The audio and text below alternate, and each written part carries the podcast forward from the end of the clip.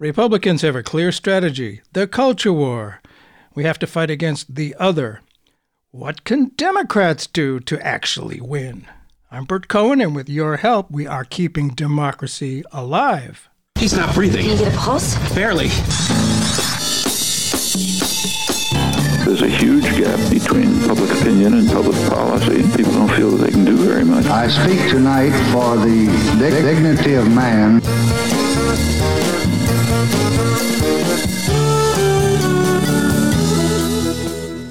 It seems pretty clear that when Republicans gain political power, they exercise it to the fullest.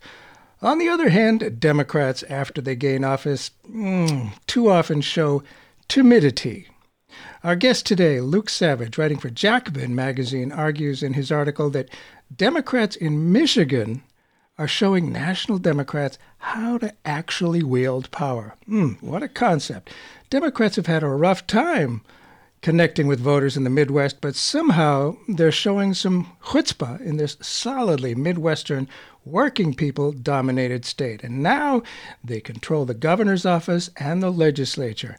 They even have so much power, a bunch of far right terrorists actually tried to kidnap and perhaps kill his Democratic governor, Gretchen Whitmer, who eh, talk about running for president. Our guest points out that for several decades now, a basic political dynamic has recurred in Washington. Afforded political power, Republicans push their agenda as fiercely and aggressively as possible, using every tool at their disposal. Well, perhaps something can be learned from Michigan and replicated in other states, even in our nation's capital in Washington. Could it be on our guest on this part of Keeping Democracy Alive is Luke Savage, who's a staff writer at Jacobin magazine and author of The Dead Center Reflections on Liberalism and Democracy After the End of History. Ooh, sounds interesting. Luke, you point out that when Obama took power in 2009, he had a sweeping mandate and a governing trifecta. Yet, though he was immensely popular, the unique opportunity for real health care reform was missed Invited to the table for crafting healthcare insurance reform was the for profit health insurance industry. What other really important opportunities do you think the Democrats also missed at that unique moment, and why did they miss it? Well, thank you. Uh, first of all, thank you so much for having me. Um, I think this uh, this moment, this period of Democratic control in 2009 and 2010, really needs to be discussed and, and understood because I think that uh, what happened during that period and, and also what didn't happen is deeply implicated in the making of American politics today. Um, and in so much of the, uh, so many of the frustrations uh, ordinary people have with it. Uh, you know, broadly speaking, you had this hugely popular and charismatic Democratic president who was swept into office with this historic mandate uh, it was the worst financial crisis since the Great Depression. It was in the wake of the most catastrophic and destructive foreign policy engagement since Vietnam, True. which of course turns 20 this week. I'm talking about Iraq. Mm-hmm. Um, and, uh, you know, this was a time as well where there was a very widespread and very well founded popular rage towards Wall Street and I think towards the political settlement in general. So people wanted change. And I think with Obama, um, particularly because this is how he presented himself, um, you know, they thought they were going to get it. And when the Democrats won this, uh, you know, moment of uh, hegemony in government, 60 votes in the in the Senate, you know, filibuster-proof majority, uh, control of the House, and also, of course, the White House. Um, you know, there was this there was this uh, this big moment. Um, now, as you alluded to already, you know, a political transformation uh, is not what happened. You know, you mentioned yeah. healthcare, which is certainly a major failure and missed opportunity. But you, you also mentioned something of the cause there, which I think is important too. Um, and that's that the uh, for-profit insurance industry came to dominate the debate, and the administration ultimately right. deferred to it. Right. And I think that's true in so many other areas as well. Um, you know, this was a moment in which it would have, it would have been very correct and very popular to challenge entrenched private interests, uh, not just in the health uh, insurance industry and in you know finance capital, I think as well. And the Democratic Party, by and large, uh, did not do that. Mm. They abandoned the public option for health care. Yes. Um, they didn't go to the mats for it.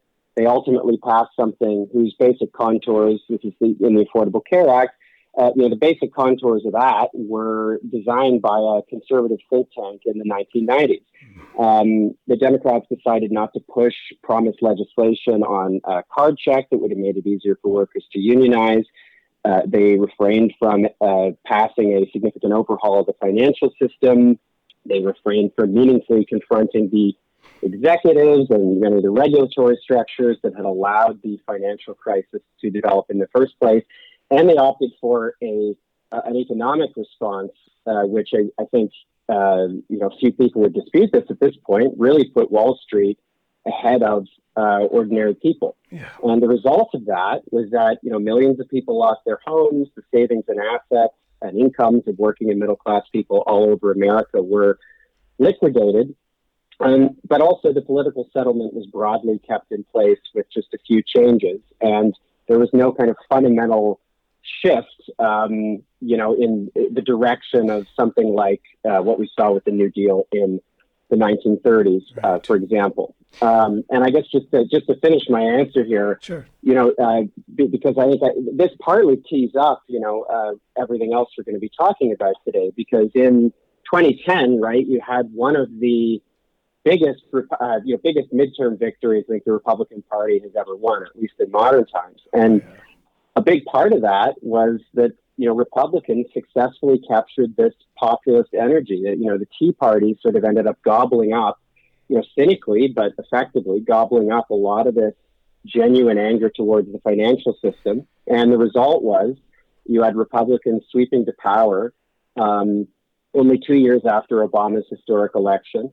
And you also had Republicans taking uh, control in all of these states, like Wisconsin and, and Michigan. And of course, uh, you know, many Americans are still living in the shadow of those uh, events. And, you know, populism has a long history. It doesn't have to be captured by the right, but it was. Democrats just blew it. The energy was there, and, and, you know, I've heard it said if people if people know what the Republicans stand for but don't know what the Democrats stand for, if they hoist something up the flagpole and we don't, well, guess who wins? And in Michigan, when when Republican Rick Scott was governor, he also enjoyed what you call a trifecta the House, the Senate, and the, gubern- the gubernatorial office, total political power of the state's institutions. He showed some determination for his anti worker agenda in, in what had been a historically worker powerful state. Do tell, and how did that affect workers and union membership? Right. So, I mean, you know, this is such a significant part of the story of 2010 is that you have Republicans coming to power, um, you know, opting with trifectas in, you know, uh, places like Michigan, Wisconsin with Scott Walker. Um, and, you know, these are, you know, historically uh, places that have been bastions of the Democratic Party, certainly in an electoral sense, but more importantly, or you know, also anyway, additionally, uh, bastions of the American labor movement and of you know populist uh, radicalism. You know, Wisconsin is a place where some of the oh, yeah. earliest experiments in progressive social policy were, were tried in the in the early 20th century, mm-hmm. for example. Yes. And of course, Michigan has this very uh, you know proud uh, trade union tradition largely because of the auto industry. Yep. And, um, you know, and, and, and, the UAW. And so, uh, you know, Rick Snyder, uh, when he uh, when he took office, I mean, as I understand it, he'd actually uh, he'd actually sort of waffled on on uh, right to work legislation. This was not part of what was promised, uh, as I understand it. But um, you know, in 2012, he decided he was going to push it. And as one uh, Democratic state senator by the name uh, Darrin Camilleri uh, described it, there was no hearing, there were no public availabilities. They passed the entire thing in a day.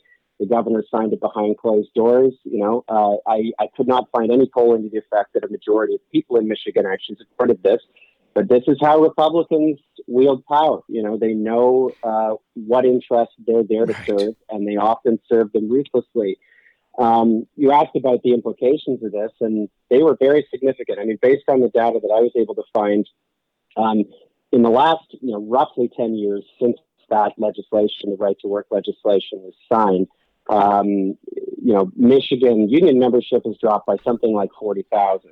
Um, mm. It's dropped by a few percentage points. You know, I think it was, uh, you know, it was 30% in 1989, and I think by 2012 it was at you know, nearly 19%, and I think as of last year it was about 15%. Hmm. Um, and you've seen with that wages have stagnated. You know, I mean, they've risen, but well below the rate of inflation, which means that they've, you know, they're not they're not actually uh, growing. Um, and I would just say something else here about these kinds of bills in Michigan and more generally. You know, we, you know, uh, you can measure the the impact of, uh, and you know, you, you, you rightly would measure the impact of something like this on uh, by by looking at these, um, you know, these obvious metrics, wages and, and union membership, union density, that kind of thing. But there are all kinds of other corollaries when fewer workers uh, become part of unions, or more positively, when more workers belong to them. Uh, so there's research that came out last year from the Economic Policy Institute mm-hmm. uh, that shows that higher unionization is correlated with all kinds of um, you know, positive indicators across a range of uh, a range of things. Um, uh, and you know, one of the one of the major things that high union density often correlates to is greater democratic participation.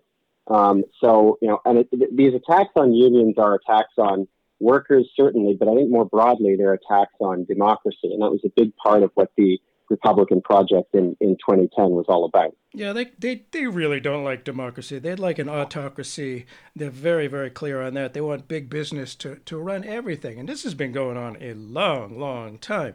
Uh, there's nothing new about it. But I, I wonder if this move, you know, this so called right to work, which is exceedingly anti union, of course, was if there's something like ALEC, the American Legislative Exchange Committee, when I was a uh, legislator in New Hampshire, there was this right wing group of, of big business people who were pushing everything. They had they wrote cookie cutter anti worker laws for all 50 states, and I can't help but think that they were behind this so-called right to work uh, legislation in Michigan, which hurts people. And you know, any economist knows that it's not trickle down. That doesn't work. It's not. I mean, supply side doesn't work. It's demand side that works. When more people have more money in their pocket to buy more pizza, more beer, more stuff, the economy does better.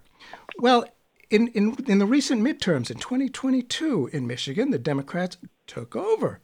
What happened when they did? What were some of the laws that the Democrats passed?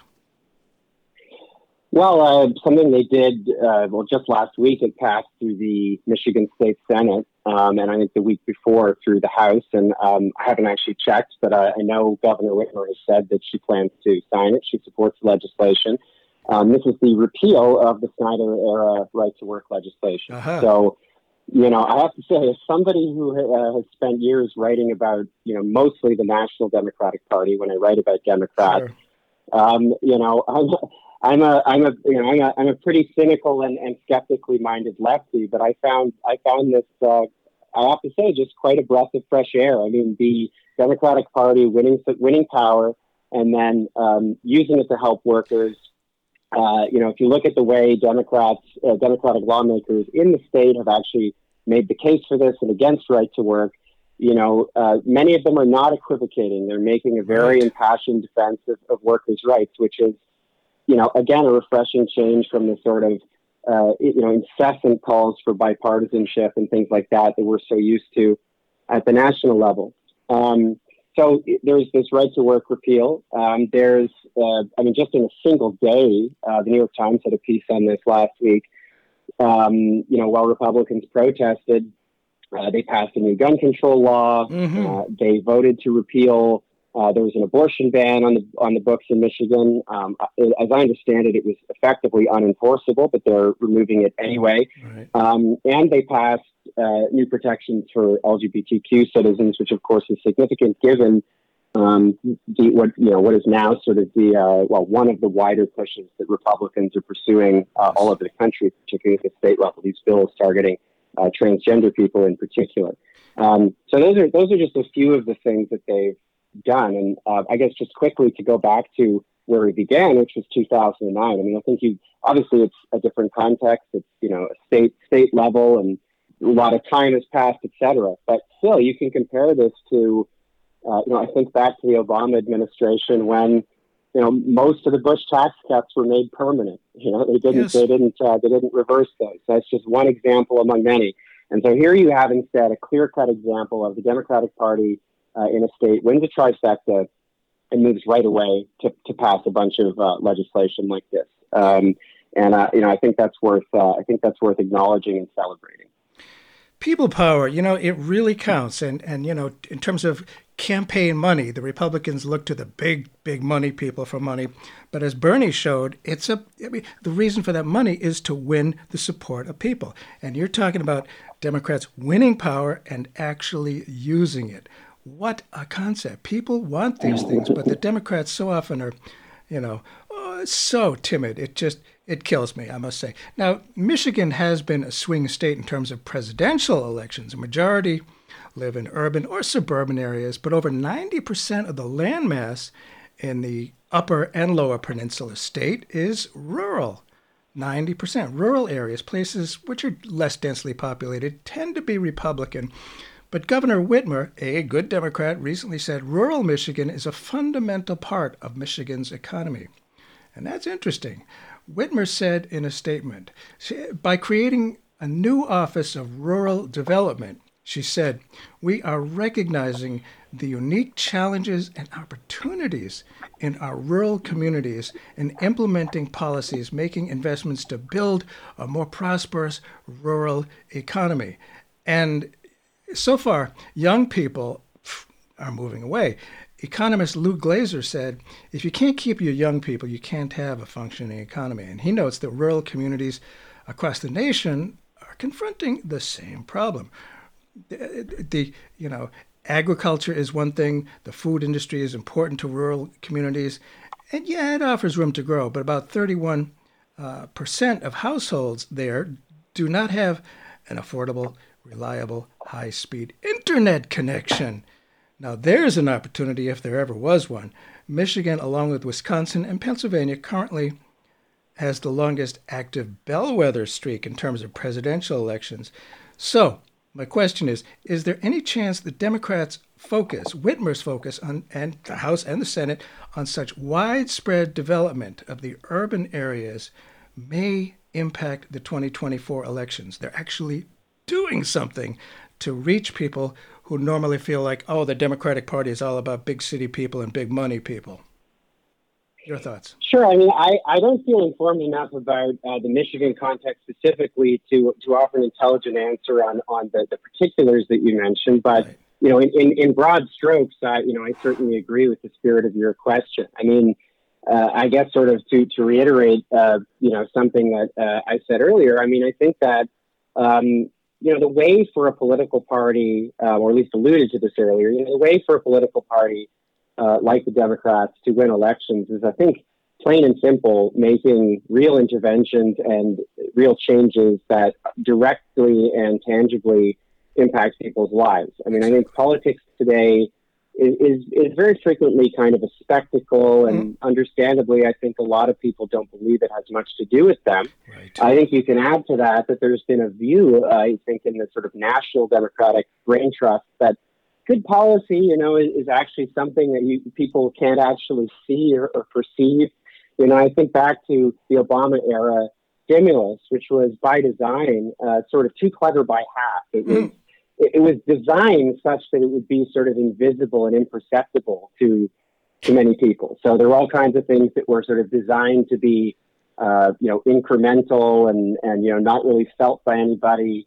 Um, and you know the wonks who were behind it thought that made it uh, thought they made it absolutely brilliant. But um, as you know, we can we can debate the economic merits of it. I don't happen to think they hold up very well either. But right. I think um, you know, in in relation to your question, I mean, the fact that the measures, um, you know, weren't really perceptible to a lot of people is very significant, just politically and electorally. You know, when when people uh, actually feel when when I mean, again, it, it's it's sort of almost embarrassing to say it out loud because it sounds like it should be a truism, but when a politician runs for office and says, I'm going to have your back, and if you elect me, you're going to get X, Y, and Z, and they're going to have such and such an impact on your life I think that very rarely happens these days. And so when it does, I think the uh, you know the implications of that um, politically and electorally uh, can be can be can be quite profound.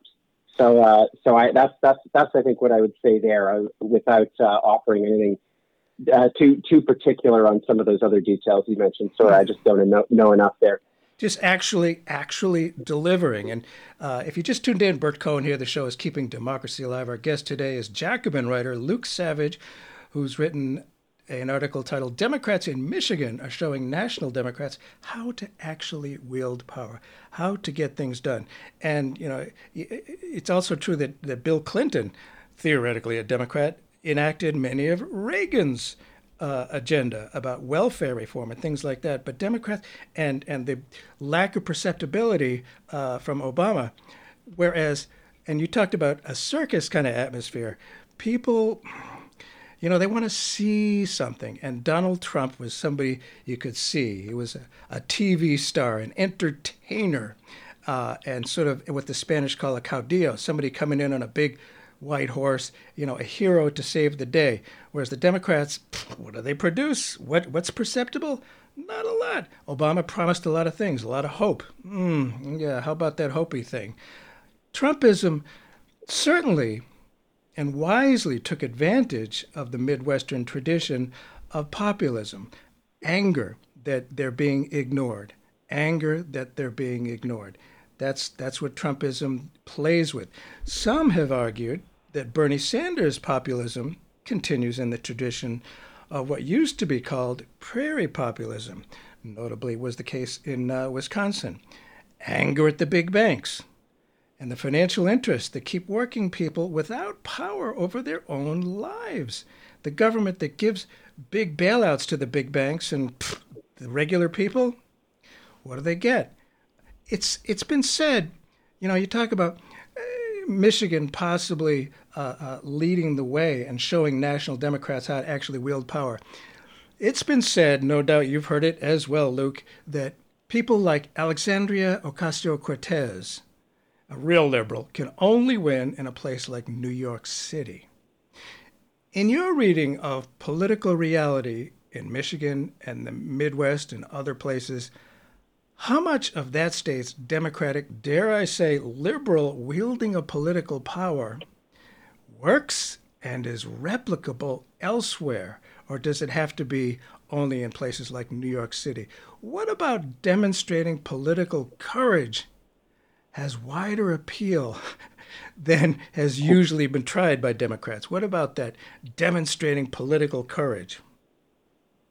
Well, I think uh, both of these are important questions. I mean, I suppose just quickly to the second one, um, you know, I think that the language of sort of bipartisanship and, mm. and, elite brokerage that's sort of often the tenor of, of, things in Washington, whichever party is, is in power, you know, I think that that sort of uh, that sort of way of framing politics is very attractive to a very narrow subset of you know, operatives and, and lobbyists and, um, you know, political elites. But I, I really don't think it resonates much with, you know, with most people anyway, and particularly people who, um, you know, are, are struggling uh, in a material sense. Uh, you know, uh, that that sort of language just doesn't appeal to at all. I mean, I said this, I suppose, uh, in answering your previous question, but you know, most people want to know who's going to have my back, and you know, right. what what are they what are they going to do for me? And and and also who are they going to confront? You know, um, because something that the language of bipartisanship precludes by definition is the idea that there's any uh, you know there are any wider interests in society who, which may be implicated in uh, you know the reason your paycheck is getting smaller or the reason why you don't have health insurance or whatever. Um, and so you know there is an immediate intuitive appeal to um, to, to demonstrating political courage, to mm-hmm. confronting, uh, you know, these powerful private interests, big employers, corporations, uh, Wall Street, uh, you know, whatever it is. Um, and you know, it also has the you know, uh, implicating those sorts of uh, interests in uh, you know people suffering also has the, the, the the benefits of being true. So I think that we can't over overlook mm. that just the, the the utility of, of you know, of, of uh, speaking authentically uh, and honestly about uh, the problems people are facing. Um, I thought, so your your other question was about you know to what extent is this uh, you know is this model of um, you know more more confrontational, uh, ambitious, mm-hmm. kind of left wing Democratic Party politics represented by something like AOC. Um, to what to what extent is that replicable replicable elsewhere? And I mean, I, I think that uh, you know if you look at where um, you know the, the still relatively small um, you know number of uh, swing lawmakers in Congress where they hail from. I mean, it really isn't just New York City. Of course, you have AOC mm-hmm. and Jamal Bowman, but you also have Rashida Tlaib, mm-hmm. who's in Michigan. Mm-hmm. Uh, you have Ilhan Omar, who hails from Minnesota. Um, you know, you have Cori Bush uh, as well, who uh, who hails from uh, Missouri. So there's you know, uh, it's not that uh, this is sort of a crude formula that you can just sort of, uh, you know, you can't you can't do this in the same way that ALEC writes bills, right? You can't have a prefigured political strategy and message box and, and policy program uh, exactly that you just kind of neatly transpose onto different political realities. Mm-hmm. But I think in the broad contours, uh, you know, you can do a you can do a tremendous amount um, uh, by simply doing all the things we've said by promising to do big things that will have a tangible impact on people's lives uh, and then doing it. Hmm. Uh, people like courage, people like follow through, and if it makes a difference on people's lives, if it's imperceptible, it ain't going to work. That's for sure. Well, this has been very fascinating. Luke Savage, if people want to read more of your stuff, Jacobin Magazine, what's the uh, link on the uh, internet? Oh, it'd be jacobin.com. Good stuff there, I must say. Jacobin.com. And of course, Jacobin has uh, quite a history in, in European politics, that's for sure. Thanks so much for, sh- for being with us today. And uh, after I talk with you, I'm going to play some uh, uh, sweet Michigan rock and roll. Thank you so much. Thanks so much, Burt. A pleasure. Oh, I'm so ready. Well, there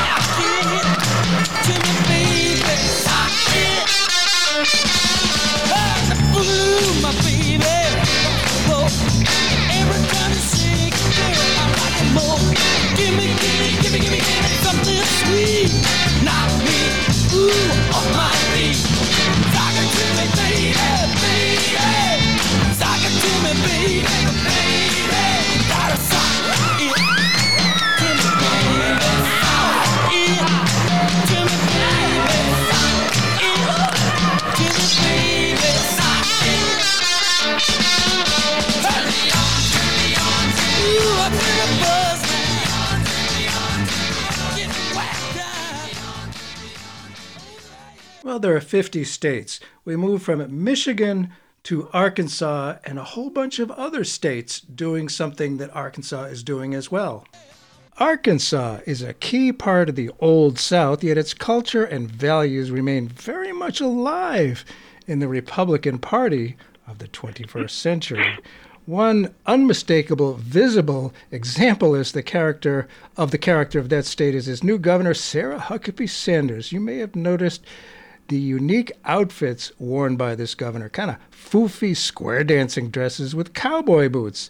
Of course, one continuing aspect for which the Old South is known is its centuries long embrace of open racism. Though Jim Crow laws are no longer evident and the hoods of the Ku Klux Klan are put away in their closets, official state sanctioned defense of racism and racist policies is fully acceptable there and abroad has made itself apparent in Arkansas's anti boycott law.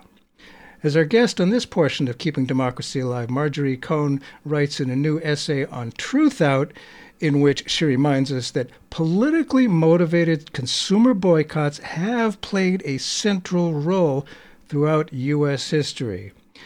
And Arkansas is trying to ban boycott, sanction, and divest. She writes While the far right Israeli regime escalates its repression of Palestinians, the U.S. Supreme Court has refused to disturb an Arkansas law that requires government contractors to certify that they are not boycotting Israel or Israeli controlled territories. And aside from concerns about an extraordinarily politically powerful lobby restricting the traditional American freedom of economic speech, such as boycotts, perhaps most disturbing about this is that it's not limited to Arkansas. Here in New Hampshire, which has been described as the Alabama of the North, that Arkansas law is being replicated. Anti boycott, divest, and sanction laws have been introduced in more than 40 states. And in this state, House Bill 339 is titled Prohibiting the Investment prohibiting the investment of state funds in any company participating in a boycott of Israel. Mm-hmm. You may remember that a similar boycott, divest, and sanctions campaign against apartheid South Africa worked in the 1990s. And if it weren't also finding success in taking on apartheid Israeli policies against Palestinian rights, the effort in Arkansas and elsewhere would not be happening. But it is effective. Our returning guest, Marjorie Cohn, is Professor Emerita at Thomas Jefferson School of Law, former president of the National Lawyers Guild, and a member of the National Advisory Boards of Assange Defense and Veterans for Peace and the Bureau of the International Association of Democratic Lawyers. Her books include Drones and Targeted Killings Legal, Moral, and Political Issues. She's co host of Law and Disorder Radio. Well, thanks so much for being with us, uh, Marjorie. Please tell us about the Arkansas law. What, what is its goal? What interests initiated it? And what has the High Court done about it, perhaps most importantly? Well, in 2017, Arkansas enacted Act 710, and it says that a public entity shall not, quote, enter into a contract with a company unless it includes a written certification that it is not currently engaged in and agrees for the duration of the contract not to engage in a boycott of Israel, unquote. Mm. And contractors who have contracts in excess of $1,000 must pay a 20% penalty if they refuse to sign the certification. Um, this like many of these laws around the country, was sponsored by um, people who blindly support the Zionist government of Israel, which is now, of course, under fire by half a million Israelis for its anti democratic policies. But uh, long story short, the U.S. Supreme Court left the, the act, the Arkansas law, in effect. Um, even though they had the opportunity to review it, they did not, and so it's still uh, it's still in effect. And yet, it seems so clearly anti-rights. I mean, we've we've long treasured our rights to, uh, you know, put our money where our mouth is, you know, and not just protest. And and wow, it's it's a bit surprising, but we'll talk about that as we go along. Well, what? Not everybody is familiar with the BDS boycott, divest, and sanction movement. What is its goal? Is it, as its detractors insist, anti-Semitic in nature? Well, the BDS movement, Boycott, Divestment, Sanctions, was launched in 2005 when 170 Palestinian civil society organizations called for boycott, divestment, and sanctions, uh, which were, quote, nonviolent punitive measures, unquote, mm-hmm. and they would last until Israel fully complies with international law. And in order to do that, Israel must first end its occupation and colonization of all Arab territory, and dismantle its barrier wall, which encroaches on Palestinian territory. Um, secondly, Israel must recognize the fundamental rights of Israel's Arab Palestinian citizens to, to full equality. And third, Israel must respect, protect, and promote the rights of Palestinian refugees to return to their land as required by UN General Assembly Resolution 194. And just briefly, Burt, boycott means the withdrawal of support for Israel as well as Israeli and international companies, including cultural and academic institutions that violate Palestinian human rights. Divestment means that churches, banks, universities, pension funds, and local councils withdraw their investments from Israeli and international companies that are complicit in violating Palestinian rights, and sanctions involve the government's um, ending military trade and full free trade agreement and the expulsion of Israel from international fora. And the successes of the BDS mm-hmm. movement have prompted Israel's lobby organizations, including right wing Christian Zionist groups, to introduce anti boycott legislation at the local, state, and federal levels, very much like Arkansas's Act 710. And yeah, the, it does it does work, and I note that uh, even in the newspaper today that uh, the government, the current far right government of Israel, said it will continue to occupy uh, territory in the uh, West Bank, even though it's quite illegal. They keep on doing it anyway. They just remain committed to that. So, as it's been charged, that they say some people say, oh, it's anti Semitic. And the people who, who support the anti BDS laws uh, to, to not allow people to have that, that freedom that we've tre- you know, treasured, they say, well, this is anti Semitic, and that's why we can't do it. What, what do you say to that? Well, it's a false conflation between criticizing the policies of Israel and uh, and being disparaging against Jews. There are many Jews, such as myself, and me, uh, and people in Jewish Voice for Peace, and probably you, I would think, mm-hmm. um, who uh, who criticize Israel but are not anti-Jewish.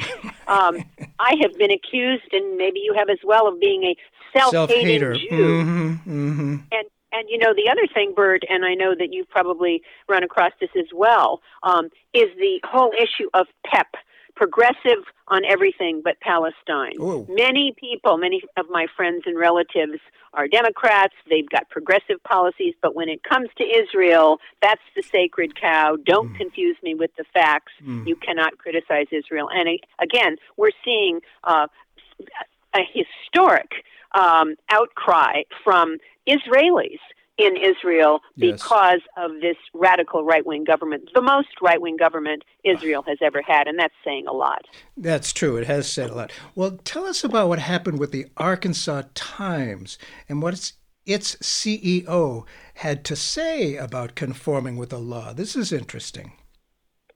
Um, yes, well, in October of 2018, the University of Arkansas Board of Trustees told Alan Leveritt, who is the CEO of the Arkansas Times, that they would not contract with his newspaper for additional advertising unless he signed a certification stating that the Arkansas Times was not currently boycotting Israel and would agree for the duration of the contract not to boycott Israel. Now, Leveritt was not boycotting Israel, but on principle, on First Amendment grounds, he refused to sign the pledge.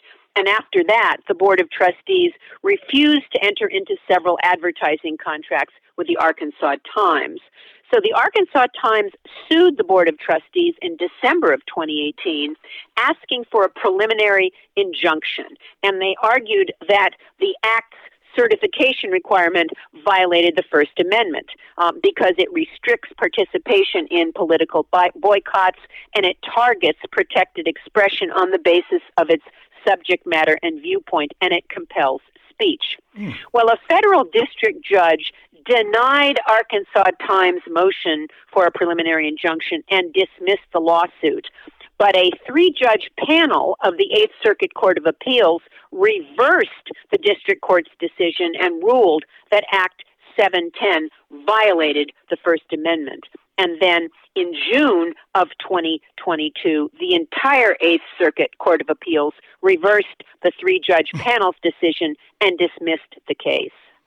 So, it's a bit unclear now. I mean, this, the law sometimes is, but but it, it does seem that the by dismissing the Arkansas Times lawsuits, the Eighth Circuit violated longstanding Supreme Court precedent. Explain that, please. Um, yes, well, the court held that direct participation in a boycott is not protected by the First Amendment, hmm. even where the state has singled out boycotts on a specific topic and expresses a specific viewpoint for prohibition. Um, the Eighth Circuit said the First Amendment only protects the speech and association that accompanies a boycott, not the boycott itself but the Eighth Circuit, in so doing, um, violated long-standing Supreme Court precedent. Fascinating, upsetting. Now, the Supreme Court aspect. You say that their own precedent protects boycotts, uh, but some of the members of this Supreme Court are rather unique. They denied cert, you say. What does that mean, and, and what unusual factors led to this? What are the arguments? Tell us about that, please. Well, the, first of all, the Supreme Court precedent holds that states cannot suppress politically motivated uh, consumer boycotts, and the Supreme Court has ruled consistently that the government cannot restrict expression because of its message, ideas, subject matter, or content. Um, nevertheless, the Supreme Court denied certiorari, in other words, refused to hear Arkansas Times appeal. And that meant that the Eighth Circuit ruling stands, and that means that uh, this Arkansas law can be enforced. Um, now, it takes four members of the Supreme Court to grant certiorari, in other words, to agree to hear a case. Uh-huh. And as I'm sure your listeners know, there are now six radical right wingers on the Supreme Court. Um, I don't know what the vote was, but I presume that the three liberals on the court, Sotomayor, Kagan, and Jackson, voted to hear the case and could not get a fourth vote to hear the case, and so um, they they let that uh, that case stand. And I think that it, you know, because they're they're right wingers, um, they very likely um, agree with right. the sentiment in this country, and it's not just limited to right wingers. I'm afraid yeah. a lot of Democrats as well, um, which is uncritical support for Israel. Although um, this is interesting, since the radical right wing government of Israel is now trying to rework the powers that be in Israel and uh, d- dilute the power of the Israeli Supreme Court and yes. make it so that judges can be appointed uh, by special interest groups and not necessarily independently. Um, I, the, there is a recent poll showing that more Democrats support the rights of the Palestinians than ever before, a majority of Americans. So I think that um, although these protests have to do with keeping the Israel a democracy, it's really only a democracy if you're if you're Jewish. Right. Um, but it certainly has called attention to these issues, and uh, even the U.S. government has made some mildly uh, critical remarks. But I don't, you know, the U.S. government still gives Israel $38 billion a year in military assistance with no strings attached. So I don't think that the U.S. uncritical support for Israel is really going to change much, although there will be pressure on it. There will be pressure, and what's going on with the courts in Israel is that uh, you know Netanyahu, who's in yet again, intends to kind of nullify the court and have the courts, the, the, the system of justice, do his work. You know, have it all come down from the top, and that that does bother a lot of people. And people in America are quite concerned about uh, what's happening with the courts and and their power and uh, lack of uh, blind justice. They've kind of taken the uh, the blindfold off, uh, and and the Supreme Court aspect. They, their own precedent protects boycotts, as you say. Uh, what the ACLU had to say about this case. They they were always really concerned about civil liberties. What are their arguments specifically about the American history of politically motivated consumer boycotts? Well, the ACLU actually represents the Arkansas Times in this case. Uh-huh. And in their petition for certiorari, the ACLU um, wrote that states would be free if, if the Supreme Court let stand this Eighth Circuit decision or upheld it, um, that states would be free to outlaw participation in disfavored boycott campaigns, whether targeted mm. at companies that support Israel, Saudi Arabia, Planned Parenthood, or the NRA, uh, NRA even though content discrimination is presumptively unconstitutional. And the ACLU cited Supreme Court precedents that protect boycotts seeking to bring about political, social, and economic change. And they also noted in their cert petition um, that politically motivated consumer boycotts have been ubiquitous throughout U.S. history. Yes. And the ACLU cited the boycott of merchants who sold goods made by enslaved people in the period between the Revolutionary and Civil Wars, as well as boycotts during the Civil Rights Movement and as you said, in opposition to South Africa's apartheid. And the ACLU wrote, These acts of collective protest are an enduring part of the fabric of American public discourse. Mm. Enduring part of the fabric of American public discourse. I mean, if we can't, as they say, put our money where our mouth is, then you know that takes that takes away our right and our power as as citizens. And if you just tuned in, Burt Cohen here, the show is Keeping Democracy Alive. We're speaking with uh, uh, returning guest Marjorie Cohn, Professor Emerita at Thomas Jefferson School of Law, former president of the National Lawyers Guild. We're talking about uh, crackdown on consumer boycotts uh, that have you know they've been with us for a long time, but there's this new crackdown on on boycotts, and it's kind of scary. And you point out that federal courts in Kansas, Texas, Georgia, and Arizona have held that laws penalizing boycotts of Israel violate the First Amendment. So, how can the Supreme Court rule with Arkansas's Eighth Circuit ruling, which conflicts with those states' federal court rulings? Well, actually, the Supreme Court did not rule in this case. They right. just refused to review the case, which right. leaves the Eighth Circuit decision uh, in place. And lower federal courts, such as in Kansas, Texas, Georgia, and Arizona, are not binding on appeals courts. Mm. The Eighth Circuit is an appeals court. It binds lower federal courts in the jurisdiction of the Eighth Circuit. It's persuasive in other jurisdictions, but all of these courts are still bound by the Supreme Court's precedent. Uh. And as I said, the Supreme Court's precedent has been consistently uh, to protect the right to boycott very, very clearly. And it's a good right. I, I, I kind of like our rights. And uh, Representative Rashida Tlaib, I hope I pronounced that right, is a Democrat from Michigan. She's a Palestinian American, and she responded to the Supreme Court's refusal to review the Arkansas law, saying, Today's decision is a travesty, but the people will not be silenced. What are the options now for, for people like me? I mean, I'm Jewish. To me, Judaism means standing up against racism, standing up for freedom. Freedom. We've had a long history of, protesting against racism and racist laws. So, what are options now, given the Supreme Court?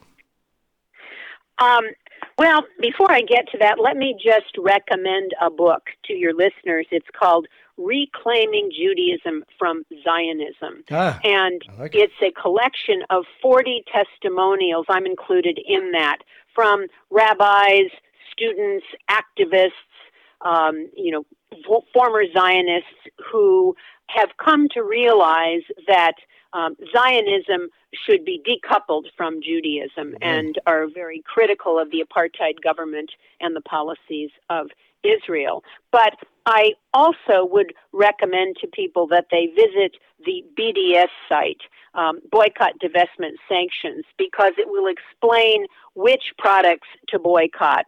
And it has had a major economic impact in Israel, uh, so much so that Israeli interests are sponsoring a lot of these, you know, in the in the United States, a lot of these anti-boycott laws. Mm-hmm. Um, also, I think it's very important for people to make their views known because one thing Congress members do, mm-hmm. and I think the White House as well, is to respond to pressure yes. from their constituents. And that means um, writing op eds or even a short letter to the editor, pegging it to a news story or an opinion piece. Keep it under 150 words. Ah, and yes. if your letter doesn't get published, other letters from the same point of view will because they count them up.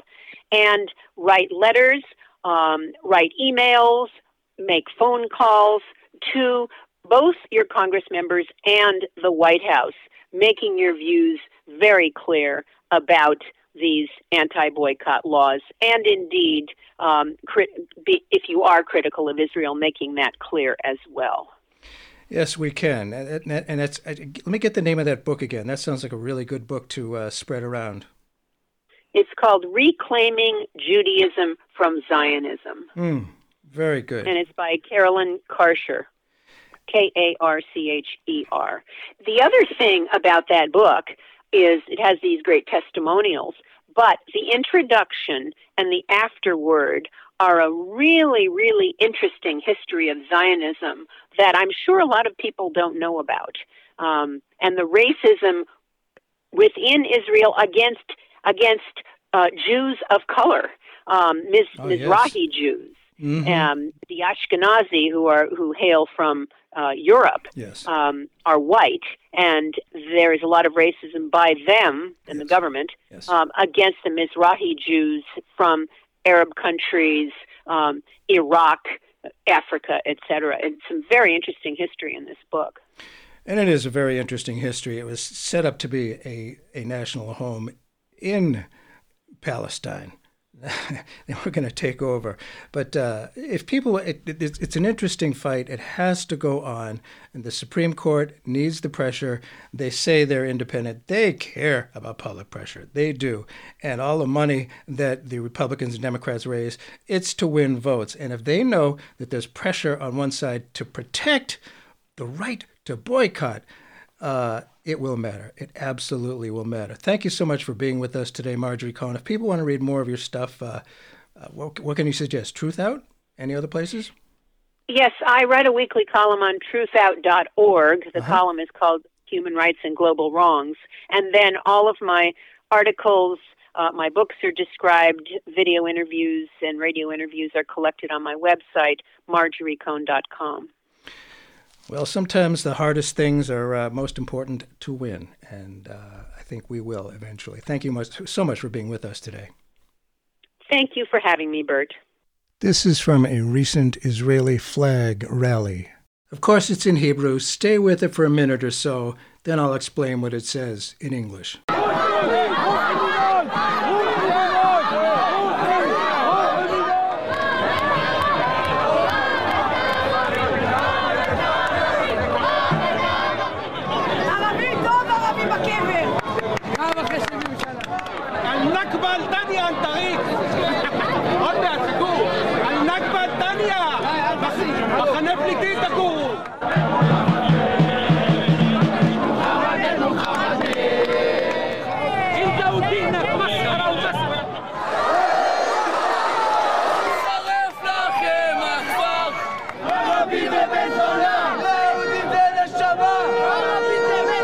And what they're saying is go from here and die. Death to Arabs. A good Arab is a dead Arab. The second Nakba, the tragedy, is on its way. Just wait, it's near. The second Nakba will send you all to refugee camps. Palestine is dead. There is no Palestine. Your religion is rubbish. May your village burn. This is not my Judaism, and fighting to stop this is not anti Semitism. If you enjoyed that discussion, don't miss a single show. Subscribe, it's all free. It's on Apple, Spotify, Progressive Radio Network, Stitcher, iHeartRadio, and of course the website keepingdemocracyalive.com. Thanks very much.